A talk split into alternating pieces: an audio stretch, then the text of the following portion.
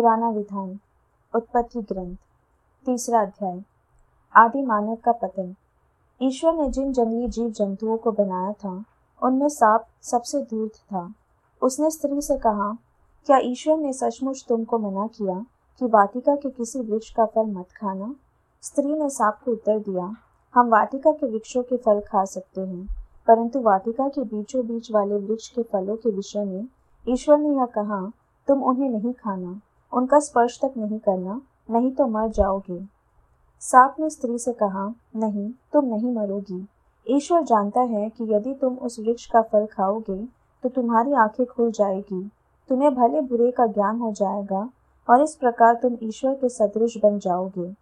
अब स्त्री को लगा कि उस वृक्ष का फल स्वादिष्ट है।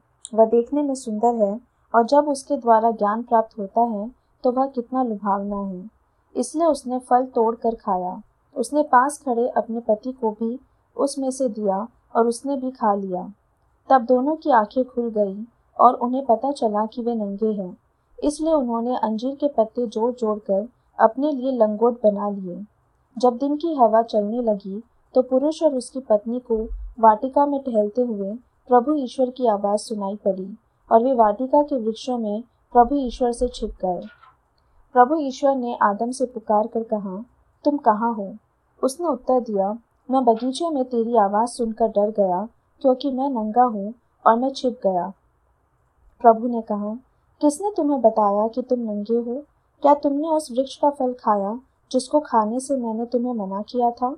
मनुष्य ने उत्तर दिया, मेरे साथ रहने के लिए जिस स्त्री को तूने दिया, उसी ने मुझे फल दिया और मैंने खा लिया।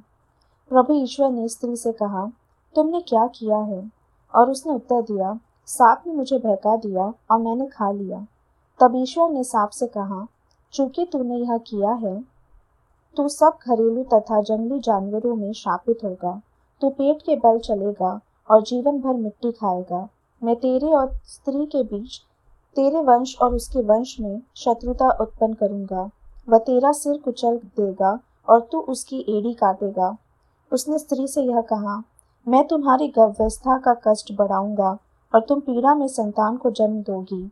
तुम वासना के कारण पति में आसक्त होगी और वह तुम पर शासन करेगा। उसने आदम से यह कहा, चूँकि तुमने अपनी पत्नी की बात मानी और उस वृक्ष का फल खाया है, जिसको खाने में मैंने तुमको मना किया था, भूमि तुम्हारे कारण शापित होगी। तुम जीवन भर कठोर परिश्रम करते हुए उससे अपनी जीविका चलाओगे। वह कांटे और ऊट कटारे पैदा करेगी और तुम खेत के पौधे खाओगे। तुम तब तक पसीना बहाकर अपनी रोटी खाओगे, जब तक तुम उस भूमि में नहीं लौटोगे, जिससे तुम बनाए गए हो, क्योंकि तुम मिट्टी हो और मिट्टी में मिल जाओगे।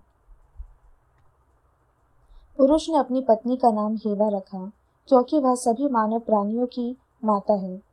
प्रभु ईश्वर ने आदम और उसकी पत्नी के लिए खाल के कपड़े बनाए और उन्हें पहनाया।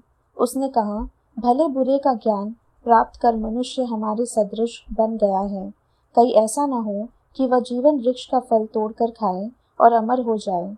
इसलिए प्रभु ईश्वर ने उसे अदन वाटिका से निकाल दिया और मनुष्य को उस भूमि पर खेती करनी पड़ी, जिससे वह बनाया गया था। उसने आदम को निकाल दिया और जीवन वृक्ष के मार्ग पर पहरा देने के लिए अदन वाटिका के पूर्व में केरुबों और एक परिभ्रामी ज्वालामय तलवार को रख दिया। प्रभु की वाणी।